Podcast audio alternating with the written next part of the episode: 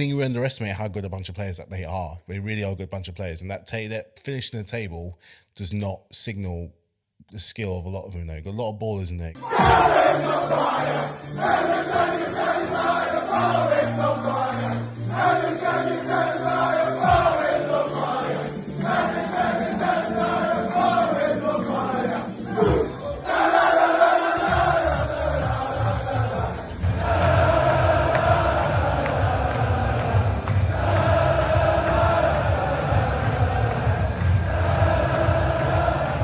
West Ham left it late, but showed what it takes to win in a major European final.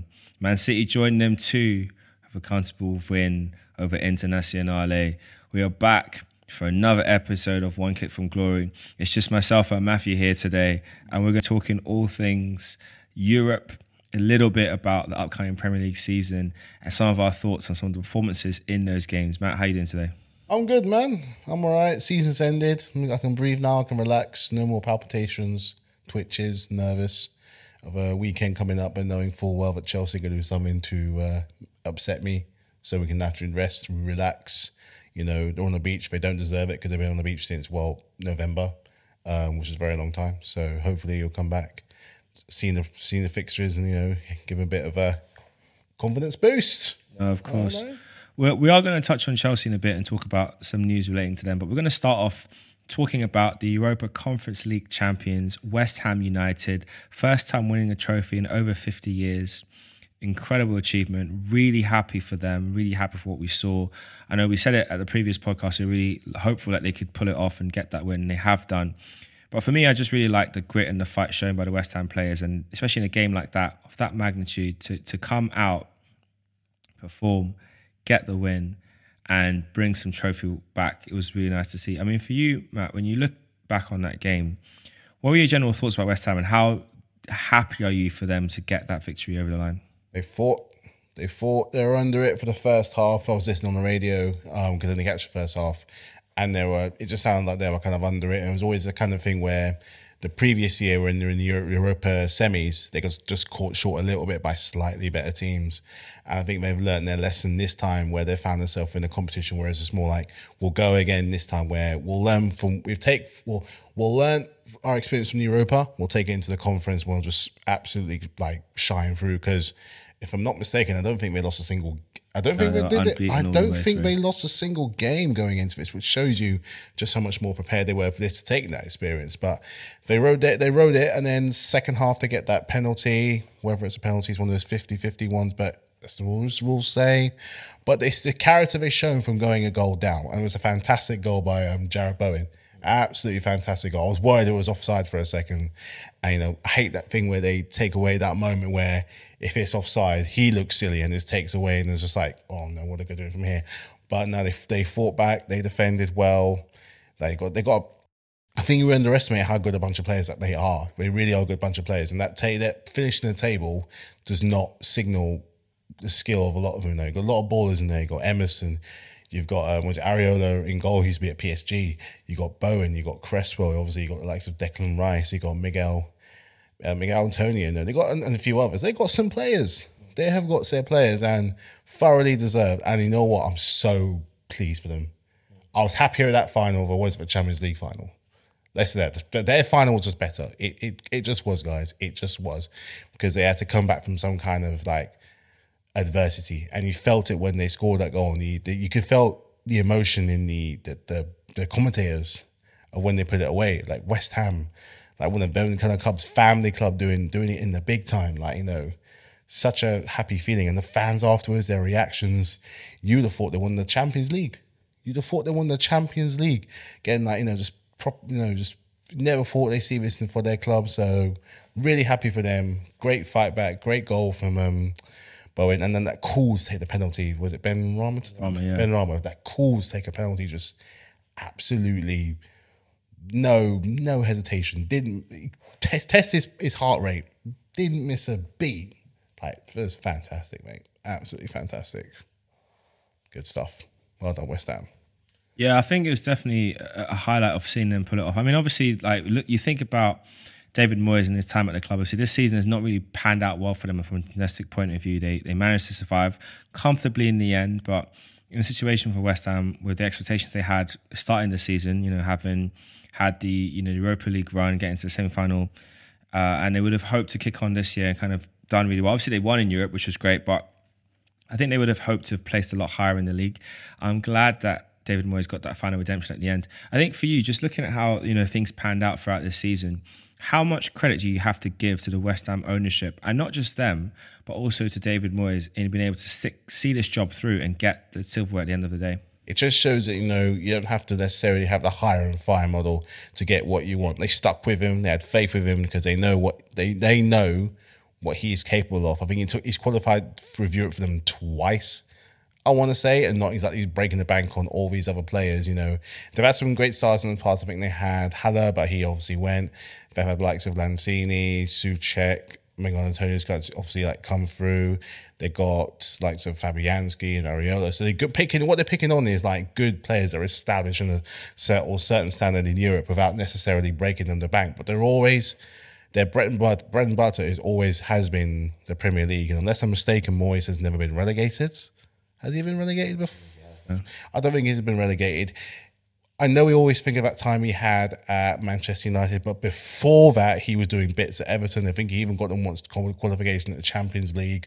He got them finishing in fourth. He got into an FA Cup final. Um, he kept them as a relatively stable kind of thing. All right, they might flirt with relegation a couple of times, but they never ever dropped. So it shows that how he's a, he's still a very like experienced and established Premier League manager and find that West Ham is like a we love a redemption in football, we love a redemption in life, and that his redemption arc is pretty much completed after after that terrible time. He got hounded by social media at his time in Man United, which let's be real, he was not ready for too big a challenge. Big fish in a massive pond that is Manchester United was t- too much for him. And he went, he hopped around a few other places. He found his kind of spot and like West Ham. There are parallels between West Ham and Everton in terms of like the level that they're at and the the appeal of the club. There, there's parallels there. So I think that's his kind of happy medium. But that medium is something that he can do very, very good at. And the board, and they got heavily criticised, but this they got right and they got rewarded. All right, the league didn't work out, but they survived. But they got that all that all important international European trophy, which is what they're wanting for. It was the very reason they moved to the stadium in the first place. That's the reason they went through tooth and nail. I remember a lot of fans were really upset when they lost to Boleyn, but now, a few years later, you know, foreshadowing is great. Hindsight's a wonderful thing. They're now at the point where they're able to, you know, back the claim where it's like, this is why we wanted to come here. And next season could be back in the Europa League, and after that, who knows? Yeah, and I think that's the key thing. At the end of the day, in football, you, you do want to be on the end of those moments of glory, you know, lifting up silverware, seeing your team progress. And I think for them, they definitely had a great season. Really happy with the progress. And they've got something they can build on now. And like you said, they, you know, they, they've got another season in European football with the Europa League this time. So they might look at it and think, okay, let's have a bigger fist of things and let's have a better go and see what, what how things end up. Obviously, there's been a lot of talk about transfer talk, and I, I was I'll refer to him now since we were talking about his club and the current captain Declan Rice has been subject to a bid from Arsenal. There's been a lot of talk, I think, since January, December, January, about Arsenal being the club that are most likely to be Declan Rice's next uh, destination. Obviously, the, the two clubs need to agree a fee and, and work out you know, the structure of that deal, and that's probably part of the negotiations ongoing. But how do you think you look at the prospect of Declan Rice moving from West Ham, just won Europa, Europa Conference League uh, as captain, moving to Arsenal. How do you think that's going to help his career and ultimately help Arsenal progress? He, it's good for him to grow. I mean, as good as he has been for West Ham, and then as good as he would be if he were to stay with West Ham, it's always going to come back to the thing of that of a what if, where you know West Ham they're a fantastic club. They're a great club, you know, very historic. They'll they'll claim they won the World Cup in 1966 I'm not there to argue that. Um, but as established before, they have a ceiling. They do at this current moment in time, they have a ceiling. Their appeal will only go to so far. Whereas considering a team like Arsenal, where you know you were fingertips away from the Premier League last the season just gone, that speaks. All right, you didn't take any silverware, but in hindsight, of what you were able to achieve, you're only five points behind the team that won the treble. That's true. So the, the gap is only so so thin. And over the last three years, like you said before, you finished. I think you, one time you finished eighth, but you won the FA Cup. You finished fifth, just outside the top four. You were five points away from tr- treble winners. So that shows steady progress year after year after year. So it shows a good sign for where you want to be next year. And I think him going there, coming to your club at the time of your ascendancy, will only benefit both clubs. And but better still, it's going to improve everyone around you. You know, that hole that we eventually left by Xhaka once he goes like buying or something, it's about time to come and have someone younger, someone new, someone fresh. And above all, someone who is a leader, someone who was bestowed with the responsibility of captaining their club, taking on from Mark Noble, West Ham through and through. That's a big responsibility for to take on from someone who's been there through thick and thin, relegations, promotions, all that kind of stuff. To pass it on to Declan Rice when he's in his like very early twenties to where he is now and established as a man, a captain, lifting European trophy. He can now take that kind of experience to Arsenal what where the likes of Gabriel Jesus says what they did with the likes of Zinchenko, that's what they did. That winning mentality to carry over to your project now, which has ex- grown over the over the season. So it's going to be good for him in order to grow as a player. West Ham get a lovely, lovely payoff to spread around all the club and then help them improve, not only just rely on one player. And also, I think your teammates in in, in Arsenal, especially your English players, look at all their other colleagues, their team members winning all these other trophies. Grealish has got a Champions League. Declan Rice has got a, a, a Conference League within the same season. You know, I want a piece of that pie, so I'm going to work for it. So it's going to be good for both parties. Yeah, I mean, I hope it hope it all works out. Obviously, Man City are also look, looking at him and potentially might make a bid. I think the the general consensus from a lot of people who people in the know uh, is that he's likely to come to Arsenal. That's the place he wants to be be at. It also keeps him in London, which I think is important for family. Mm. And it's a good platform for him to build on. Like you said, the season Arsenal have just had and the trajectory Arsenal been on for the last couple of years is the right place to go to. I mean, Man City is a great place, of course. You know, they're, they're always winning stuff. So it's not, there's no real negatives to going there from that side of things, like if you're a player. But then if you look at for him, and, and obviously if you're his people, looking at it objectively, look at what's happened with Calvin Phillips. Barely plays, barely played at all um, Jack Grealish has played a lot this season, but last season didn't really yeah, play as much as he would have liked. Phil Foden is still sporadically used, even though he's one of their key, one a very good player for them. So it's just a very interesting place. Look at Aymeric Laporte. When he first yeah. came in, he was a certified starter for them, and now, you know, he's likely to leave this summer. There's rumours that, um, you know, we know Gundogan's out of contracts; he'll be gone. There's also David Silva, not David Silva. Um, Diaz, not Diaz. No, uh, Bernardo Silva, oh, yeah. got the silver part right. Bernardo Silva is likely to be gone as well this summer. So lots of change and turnover in Man City. So potentially could be option opportunities for him to play in that midfield, but you have to also be realistic and say, am I really going to go into an environment where I'm not going to start at all? It's not saying you're going to guarantee start at Arsenal, but you have a much greater opportunity of being in that first eleven and actually being able to be, be a bigger part of history of the club than just being a bit part player in an already successful established system. So yeah, but I mean, we'll see how it goes. Obviously, there's lots of other transfer rumors kind of floating around, and we'll get to them in a second. But before that, just one one little quick thing on the Champions League final. Man City obviously won. We did mention it last time. There's not really much more to say about that. I do want to talk about Romelu Lukaku though. Um, this has not been the first game, first final match where he has turned up and been an extra defender for the for the oppos- for the opposition, and um, unfortunately not quite found his, his, shooting boots. Do you think because realistically he is coming back to Chelsea for the new season? We don't know whether he'll be there to stay or if he's just in and out again. But do you think that that that element of him in finals is a major concern, not just for Chelsea but for whatever club he goes to, in that he might and the thing he needs to develop out of in his general career? Well, Chelsea's history is all we know. We thrive on players that can rise up in those key moments. You know, right? Kai Havertz with the, ultimately poor season he had this year delivered when we needed him in that final in Champions League back in 2021. He also delivered when he also delivered in our other um because the Club World Cup And the Super Cup, he delivered, kind of delivered there as well. So when we need these certain players, they can deliver. And of course, we can go back to the obvious one, was Didier Drogba, pretty much scored in every other final that he played. I think he won like 90% of them.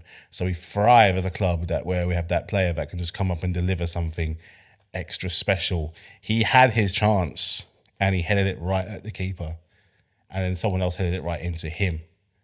So other clubs look at that. His his his time is pretty much going, if not gone, to play for that kind of caliber of club in the level of that, that in the tempo that is the Champions League final. I believe the last time played in the European final for Inter Milan, I think he lost that one as well against Sevilla.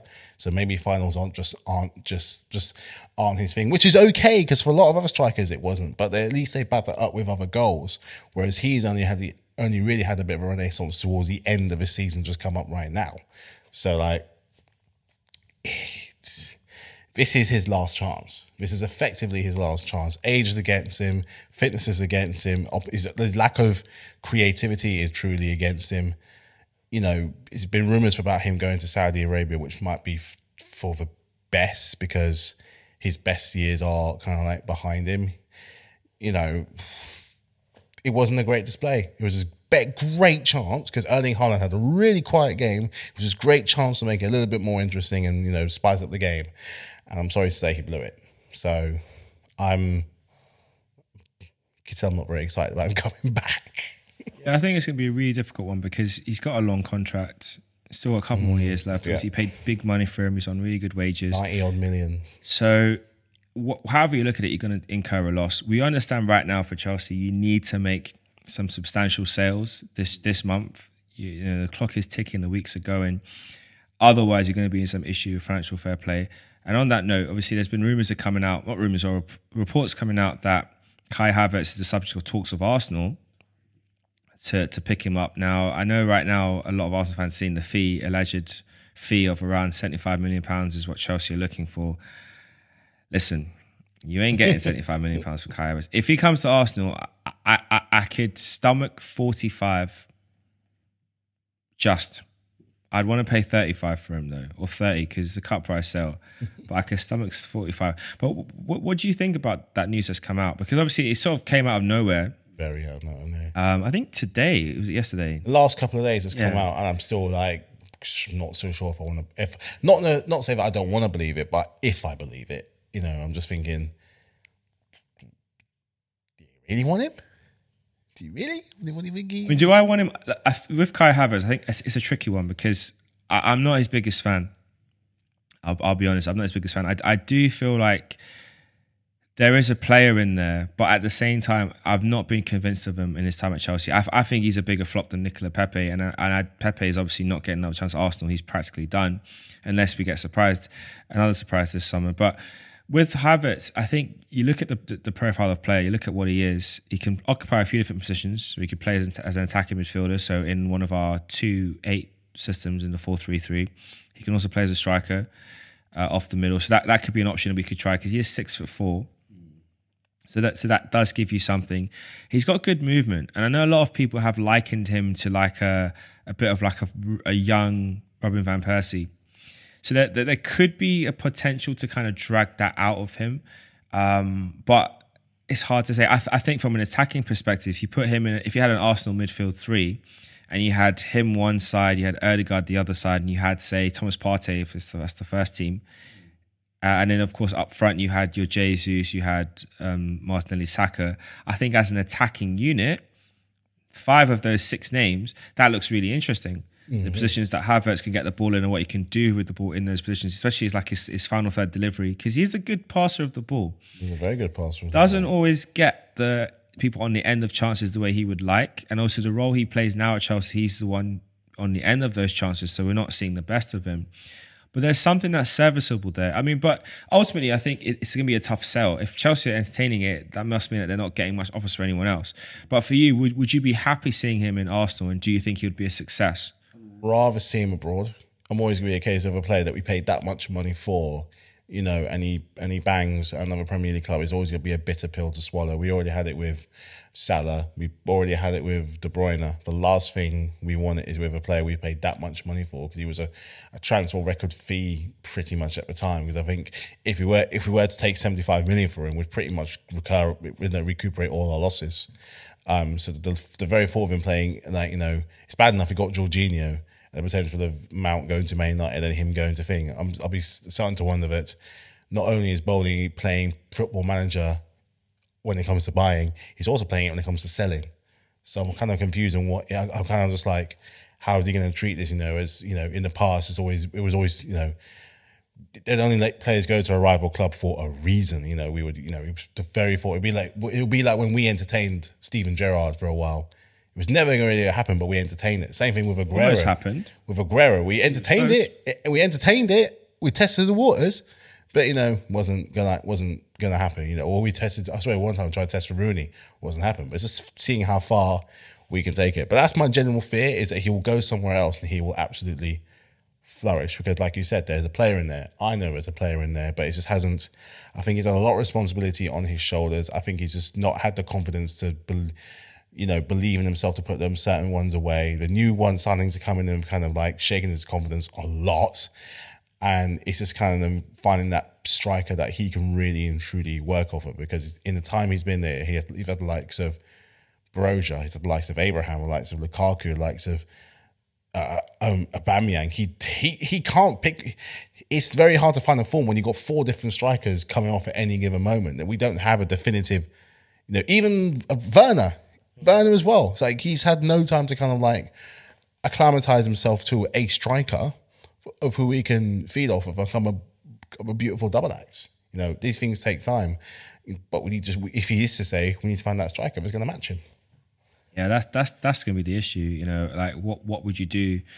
And obviously for us, I think if he was to come in, I think that, that like there's possibilities of how it could work quite well. Um, but I guess on that note, like if if he does go, who would you look at to bring in as as a potential player to replace him?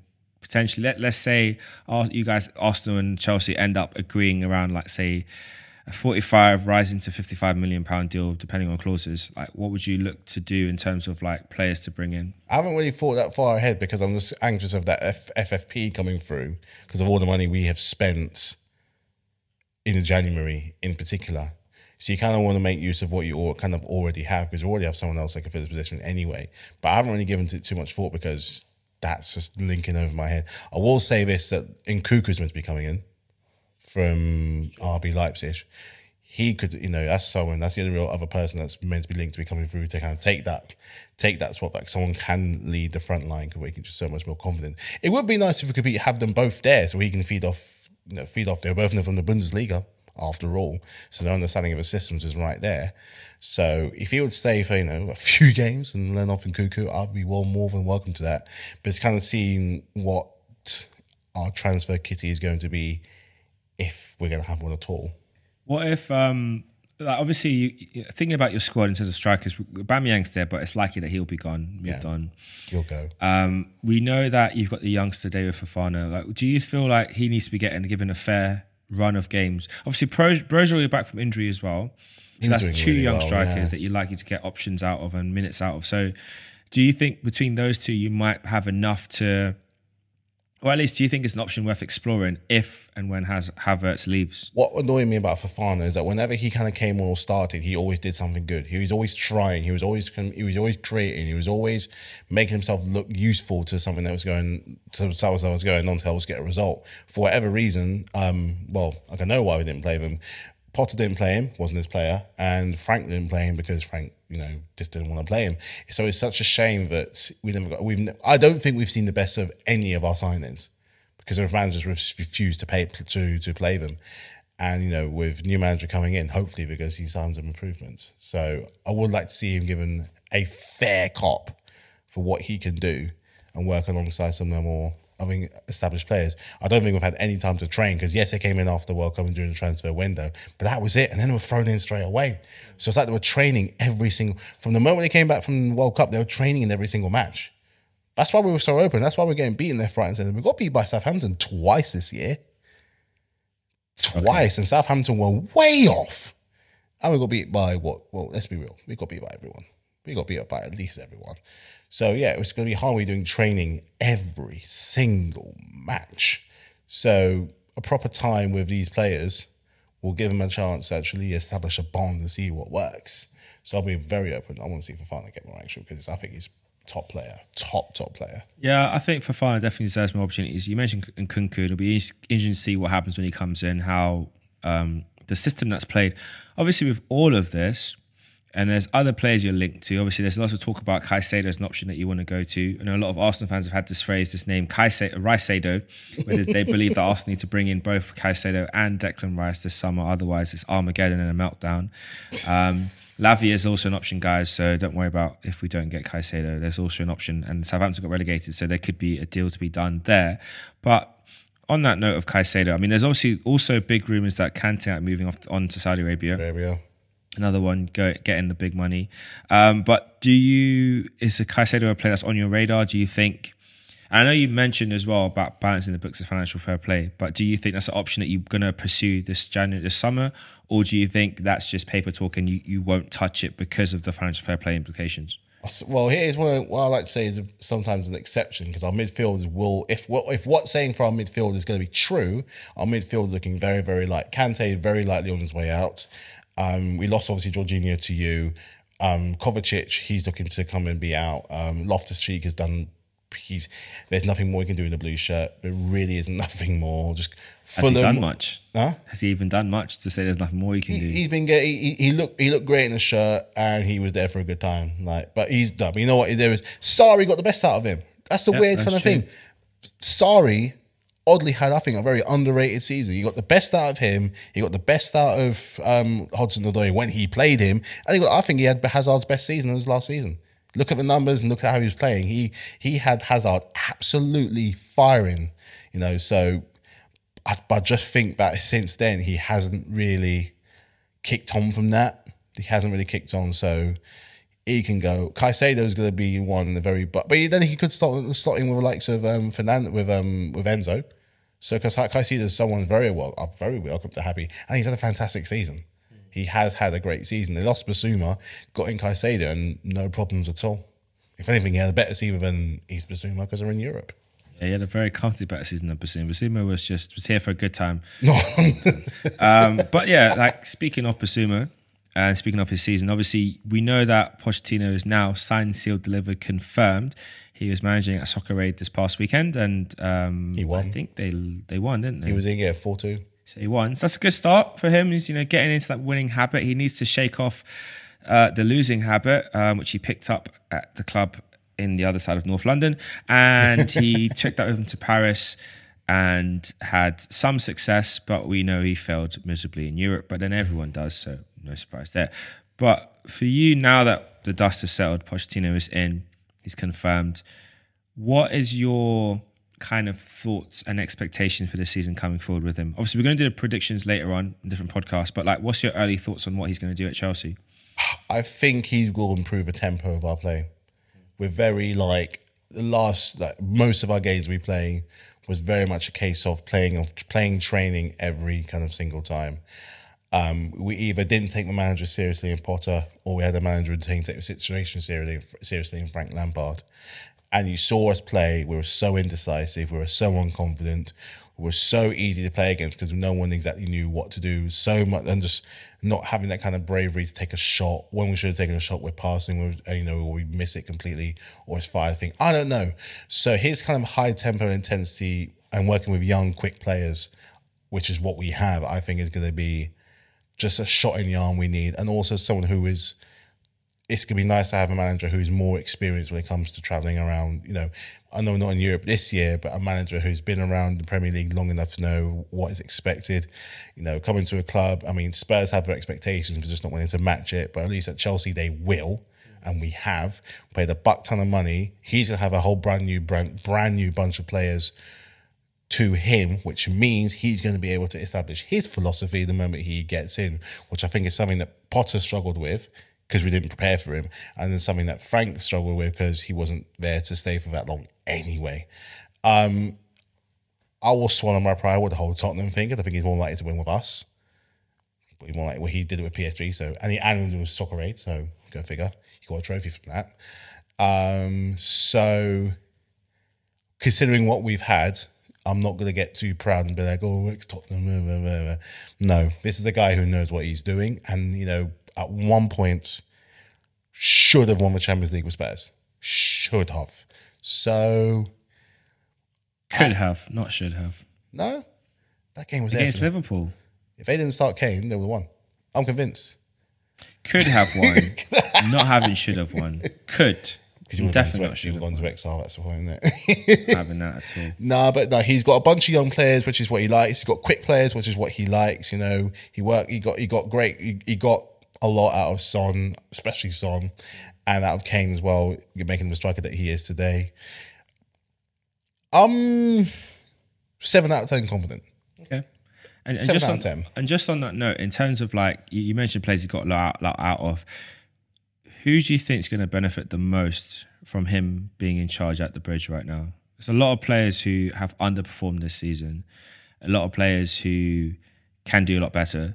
And There's a couple of younger players who showed sparks of what they can do. But who do you think is going to like? Which three players would you say, off top of your head now, are the ones that are going to gain the most from Pochettino as manager at Chelsea next season?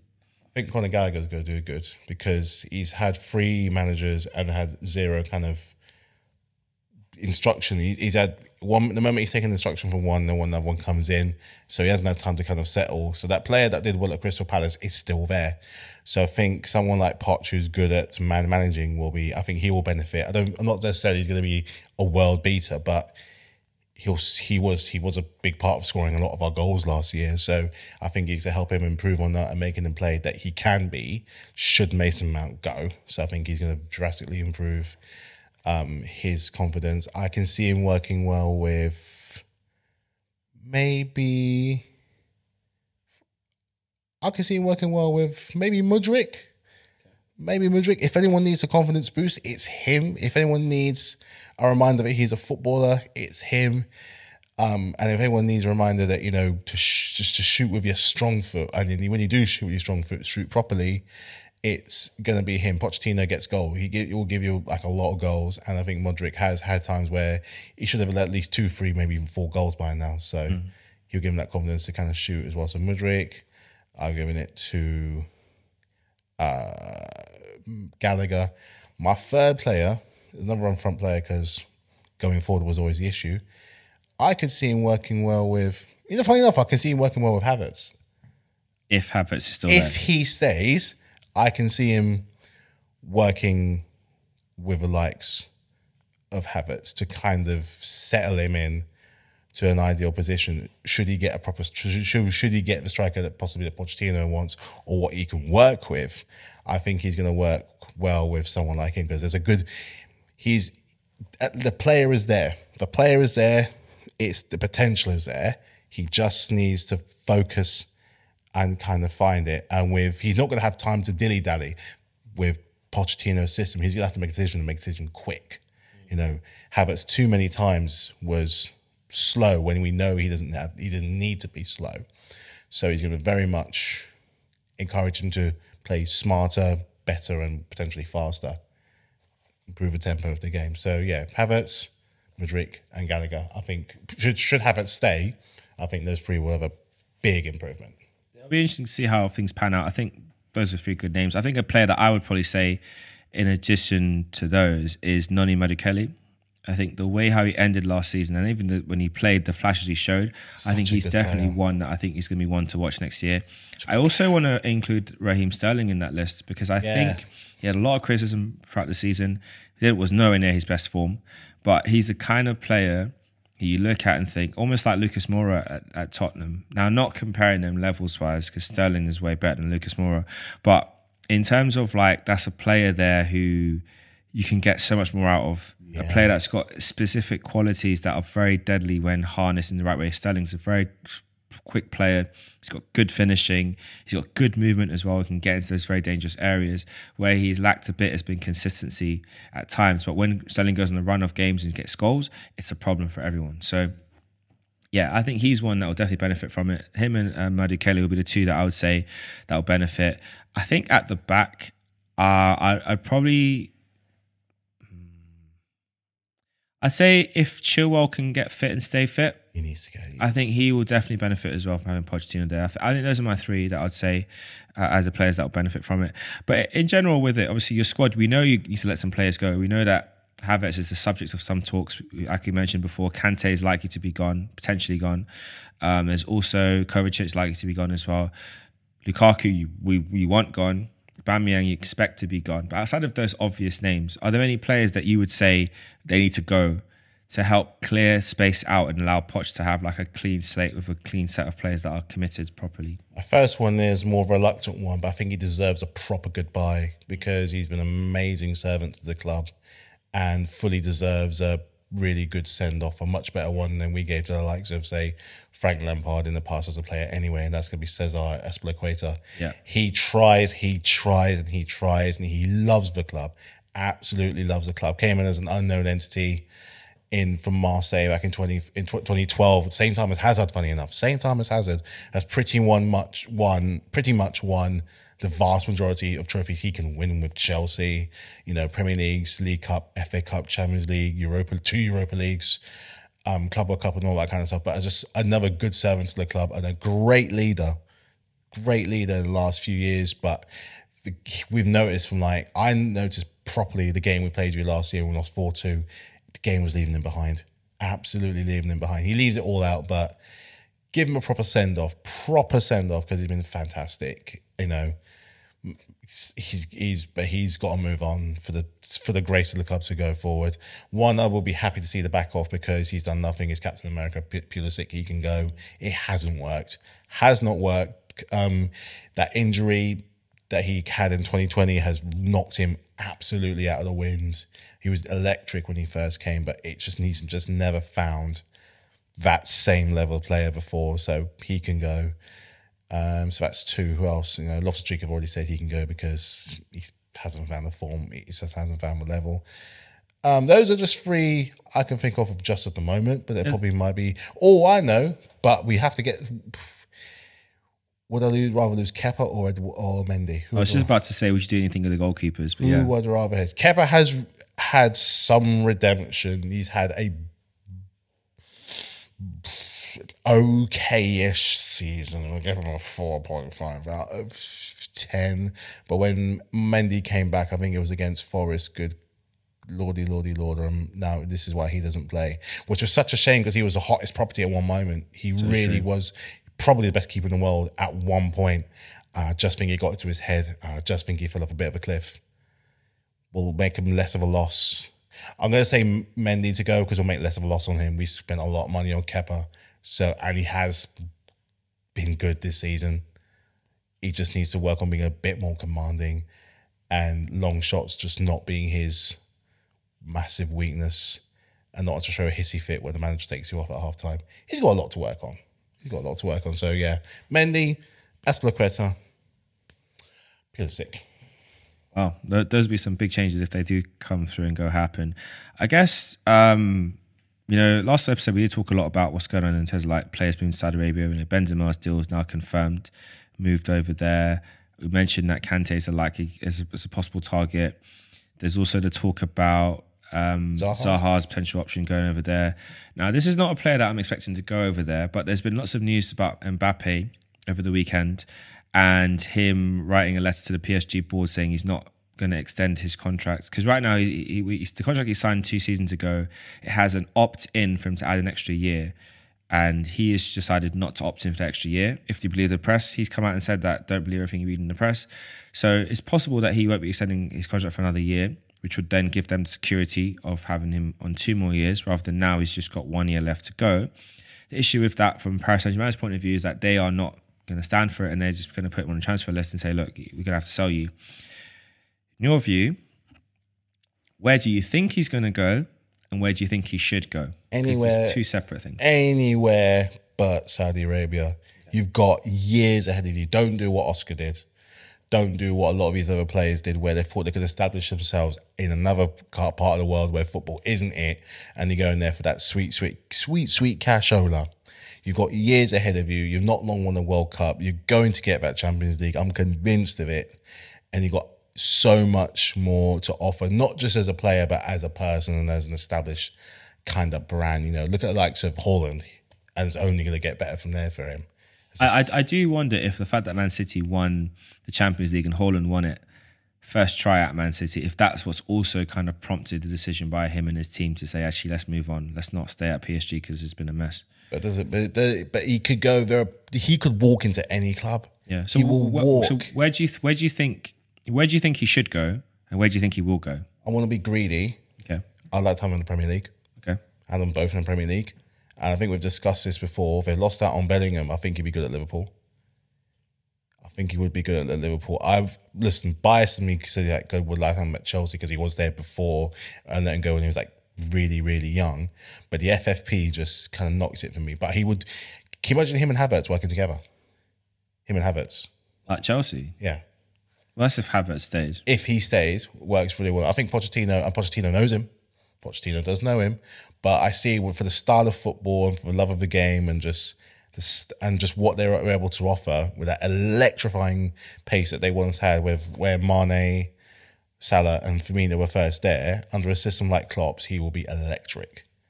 So you'd have Mbappe, Nunez, and Salah as the front three with with um, Gakpo, Jota, and Diaz as, as the alternative three. That's not that's a really good attacking six. Lucas Aid, you're welcome, Marcus. You're welcome. Great six. That's Lucozade, relentless monster FC. Nothing but energy.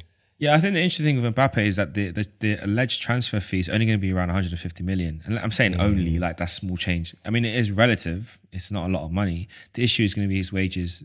So he's going to have to take a pay cut wherever he goes. Yeah. Um, okay, so that's that's where you would like him to go. Where do you expect him to end up, though? There's only one place possible in the future, that's going to be Real Madrid. It's- It's the only other place that's going to have him with that level of money. I know it's splashed out on um, Bellingham, but uh, you know, losing someone like Benzema is a big, big, big off the bill. It won't happen this season. It probably won't happen the season after that, but it will happen sometime eventually if he is to stay at PSG for that little bit longer. It's the only other place he's really going to go.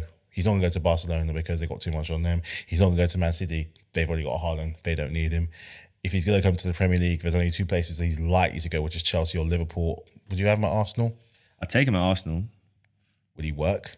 Absolutely. Yeah. So Great, great players. You make them work. I think if he came to Arsenal, the way how we play our system, you could play him through the middle, and he would just rotate around positioning with Martinelli, how we do it right now. You could also play him from the left, and Martinelli could either be a rotation option or Martinelli could try through the middle. I think there's a lot of options. When, when a player like Mbappe or players of that caliber come on the market, you find a way to make them work you do, yeah. you, you don't if you if you can make if you can financially afford them, and I think for Arsenal, I think the transfer fee wouldn't necessarily be the biggest issue. I think it's the wages, in conjunction with it. So I think we could probably pay the 150 million. Um, with the way we've bid for players recently, I don't see that being a big stumbling block. I think it's just that wage package would be very tricky for them to do. And also, if you bring him in on massive money, you've just renegotiated Saka, you've renegotiated Martinelli the season earlier in the year. Prior to that, Saliba as well. Saliba is yet yet to be signed, sealed, and delivered, but it's almost done. You know, Odegaard, you want to renew. I think those players will sit back and say, oh, "Hold on a minute. I, go, I know Mbappe is Mbappe, but we want more parity here." And then that might create a bit of an issue down the line. But again, it's a market opportunity. You take it. Yeah, I think Madrid is a likely destination for him. To be honest, if if he does leave anywhere, I'd love to see him in the Premier League, and I think for football's sake, he should come to the Premier League. Yeah. I'm not going to rule out Man United as an option. I know that they because they're back in Champions League football. Yep. They have they have serious need for a player of his caliber in their squad. Like the, the their front attacking left quarter. So if I take or left quadrants, if you have the centre forward position and the left wing position or left striker position, that's two areas that they could put him in and fit because mm. Martial isn't it. Never been it, never will be it. Scored against us though. Doesn't matter. He just it's just flat as to deceive. Rashford is good, but you can't have a one man carrying the whole team. Sancho, it hasn't worked out, and they might have to figure out a solution there. But I think if you added Mbappe into that front three, that could be very, very interesting, providing that they get the supply to him. And with Eriksen, how he's performed, they might need to upgrade in central central midfield anyway. But for Bruno, you look up and you've got that as a target to hit. You're thinking happy days. Casemiro, you're thinking, yeah, I remember playing with Ronaldo. We could just ping long balls through. So there's they got options there. But um, Or they could swallow their pride by United. They could swallow their pride, and for it to really work, they bring back someone. Now one person's left the punditry team. He can come back and get a rest to make it work, like it did in the World Cup. You think of Paul Pogba? It works in the World Cup. It got the the bet. I watched. I saw. It's because I saw a few clips of him earlier to realize, you know, that there was at one point he was the player that you just could not get away from, and he found Mbappe all the time in that World Cup 2018, Pogba was one of the best players in the world. in the world. I know it's I know it's been five years, but that class. Look, if Paul Scholes was still doing it in a in a charity soccer aid match, he didn't lose it, and I saw Perez a few years ago in a um, friendly match against AC Milan. Pogba lost it. The only thing for me with um, with Pogba is the injury records. He's barely played this year. It's it's Such a- a shame. So such even if he was to come back, it would still be a lot. It would be a lot. I, I don't just. I think the players would be fine. I think the fans would take a lot to welcome him back. And I think for Pogba, it's also the, the understanding that you're not going to come in as a first choice. You're coming in as a rotation, and then would you do Man United for a third time? Do you really want to go through Oh that? yeah, that's true. That's true. That's true. Yeah. Fool me one time, shame on you. Fool me twice, can't put the blame on you. As J. Cole famously said in that song. So yeah, I think that'll be a tough one. Lastly, to close out today, we've got some fi- the fixtures have come out for the Premier League, so the first sort of five six games. We just want to cover the opening week's fixtures because it does start off very spicy this season. Unfortunately, for the people out there who are predicting an Arsenal um, Luton start, you don't get that. So good luck. But we do get a very, very nice game to open up the Premier League season. So on Friday, the 11th of August, Burnley versus Man City. Matthew, what do you think about that fixture and who's going to get the three points? Man City are gonna get the three points, but it will not be a walkover because I watched Burnley. I And watched it's, that, it's at Burnley, it's at Turf and it's Moor. gonna be at Turf Moor. He will have best believe he will have them playing. I reckon it's gonna go down a little bit like this. I'm gonna go down a bit of history when Chelsea played Wigan for the first time in the Premier League, and we, we were expected to walk, and Wigan took us to school. It wasn't for that lucky Crespo goal right at the end. I think it's gonna go down something like that because I reckon. A, Vincent's gonna know how they play, but also Pep's going to know how good they do. And I think they're just gonna be up for it. Burnley ain't gonna play this. Burnley are not playing the football that they played under Dyche. They're playing their version of sexy football. So if they get a couple good transfers in, maybe in defense, maybe can maybe someone leading the front because you know Jay Rodriguez never really did it in the Premier League. He did it all right in the Championship, but not in the Premier League. If they can get someone that get someone up front with a bit of experience, firing on cylinders on there, maybe someone like a a Danny Ings, he didn't really do much at West Ham. It could be a thing, but I'm expecting Man City to win. I'm expecting. Yeah, I'm I'm gonna go for a shock draw. Two two shock draw. Possible. I'm gonna go for a shock draw. And on Saturday, Saturday kicks off with Arsenal against Nottingham Forest at the Emirates Stadium, starting at 12:30 p.m. As I said in the back end of last season, you guys owe us. So three points to Arsenal. Revenge. What are you seeing in that game? Revenge. Yeah, three points. Nice and simple. Jesus hat trick. Wow. I'm not that optimistic, but I'll take it. Um, and then we've got Bournemouth, West Ham, Brighton, Luton, Everton, Fulham, Sheffield, Crystal Palace, the three o'clock kickoffs. So we'll start off at Bournemouth, West Ham. Are you expecting, and it's at a Bournemouth at home, are you expecting there to be a Bournemouth win or West Ham to carry on that European victory flavour parade into this new season? If Rice is gone, I think Bournemouth will take the win. Well, West Ham are looking at a couple of players to replace Rice with, so they might do some interesting things. It won't be a whitewash. Maybe a 1 0, 2 1. Bournemouth win. Yeah. Okay. Uh, Brighton, Luton. Brighton are at home. Brighton win. Okay. Everton, Fulham. Everton are at home. Nothing Everton win. I'm going to say this in addition to that. Everton need to get off to a great start Yeah, this they- season. yeah. They really do because they have really chanced their luck the last few seasons in staying up. I mean, there's some teams that, you know, they, they just find a way to survive and it's okay. But it really felt like last year that that the the the chances to do it, I feel like that they they really just kind They of their exhausted Yeah. their goodwill and luck in this league. And next up, we have uh, Sheffield United against Crystal Palace. Sheffield United are at home, freshly promoted. They had a good season as well, good finishing second in the championship. Where you see that one going? Bramall Lane's tough place to go. I'm going to say, wait, Hodgson's staying on, isn't he? He's not. No. He's not staying on. It was just to keep them up, and he's done his job. Who will they get? Interesting. There's no new managers announced so far that, that I'm aware of. Go For a Sheffield United win, they're, they're, they're like a first day thing back. So Sheffield United. I think Palace will carry on the good form and win it. But it all comes down to who they bring in as a manager. And then the last game on Saturday is Newcastle Aston Villa at St James's Park, 5:30 kickoff. How you see that one going? That's a massive one. Big one. I just want to add on to that note. Mark made a really good point about Unai Emery in terms of like who he put as his vote for manager of the season. So his call was Unai Emery over the likes of well, we we put Pep in a separate category. We said Pep got it by default, but he was saying if you look at everyone else, Unai Emery's had a really great season and the numbers don't lie. Uh, Since he's, and everyone forgets that Gerrard was manager of Aston Villa last season. Like I actually momentarily ignored and just disregarded Gerrard's atrocious start. But when you look at it form wise, Aston Villa have had a better run of form than Newcastle.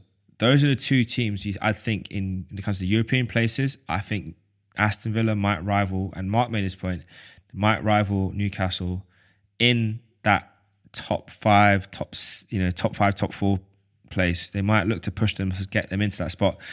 How do you see that one going? that's going to be a really close game. They're linked with some players, aren't they? They're linked with, they're linked with some serious players. Yeah. Really.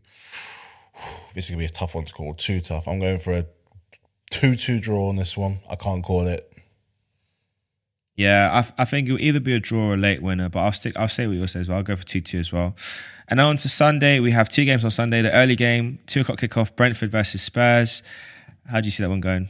Brentford are at home against Spurs. You have the Celtic manager, former Celtic manager, as their current boss. Very highly rated, very highly regarded. They could be an interesting entity. I'm going to go for a Spurs victory. Never thought I'd say that on the podcast, but actually going to go for a Spurs win to start the season off. I think Brentford without Ivan Toney are going to be going to struggle a little bit, unless if they can get goals like from Schade, or if they can bring in someone else in the interim, maybe a little loan, maybe someone like Nketiah could go there for half a season, or even Balogun for half a season, just see what they how they survive in the Premier League. But yeah, Narrow Spurs victory 2 1. Narrow victory. we're both going for Spurs. And then the last game on the weekend is Chelsea Liverpool, 4:30 p.m. kickoff on Sunday. Are you going to start the season with three points, or are Liverpool going to teach you another lesson again? I'm gonna keep. I'm. I'm gonna give a bit of faith. We're gonna beat Liverpool for once. Like I said, two 0 win maybe a bit. It's a bit of surprise. 2 0 at the bridge. I think Liverpool, this is going to be the comeback season. I'm expecting a very close game, but I think it will end up being a 3 1 humbling. Damn. Yeah. It'll be a close game, but it'll be a 3 1 scoreline. So it won't, the scoreline won't reflect the action, but I think they got three goals oh, in like them. a cheeky own goal or a flip or something. Nah, you'll score a good goal, but they'll they'll hit you for three. And then the last game for the start of the opening weekend is Manchester United on Monday night football against Wolves. Eight o'clock kickoff. Man United at Old Trafford. Are Man United going to start the season with a win, or are Wolves going to spoil the party as they always like to do? They're gonna start well. If Neves is gone, they're gonna start well. Because Neves is looking to get. He, he wants Champions League football, and I think he will get it. Where do you see him going to then? Not obviously not another English team. Not Ruben Neves, no. Where? He's not, he's not, he's not, I'm not saying Man United or he's not going to Man United. I he could probably go if you're looking to improve their options up front. He could go to Villa. If you're looking to improve their options up going forward, okay? to add uh, a, a bit of bolstering, a bit like what Leicester did to with Ayoze Perez when he left Newcastle, just bolstering with someone with a more established Premier League player. So even if they don't necessarily do massive numbers, it's an established player they can rely on, sort That's of thing. fair. So, but no, I do like Wolves, but they're they're they're pinched too many of their good players. I think Man United they go three one Man United maybe. I'm going to go for a 2 0 Man United win to start the season off. So I'm going for an Arsenal win, Man United win, Liverpool win, Spurs win, and uh, a Man City. I said draw, didn't I? Yeah. Man City's draw to start the season. Uh, we're going to do proper predictions in a few weeks' time when everyone's together. But, like, yeah, this will be interesting, see how things go. We're going to actually predict the first few games since we've got those fixtures for the first five or six and then see how it goes. Then we're also going to give our prediction for the table to see how that stands up. But that will be it for us for today. Thanks everyone for listening. I hope you enjoy this amazing weather in the UK. And if you're listening around the world, I hope you're enjoying the heat as well. I hope it's not too hot. I hope you're staying hydrated I hope you're smelling fresh and looking nice. Have a good rest of the day, and we'll be back again next week for another one. Peace out. Peace.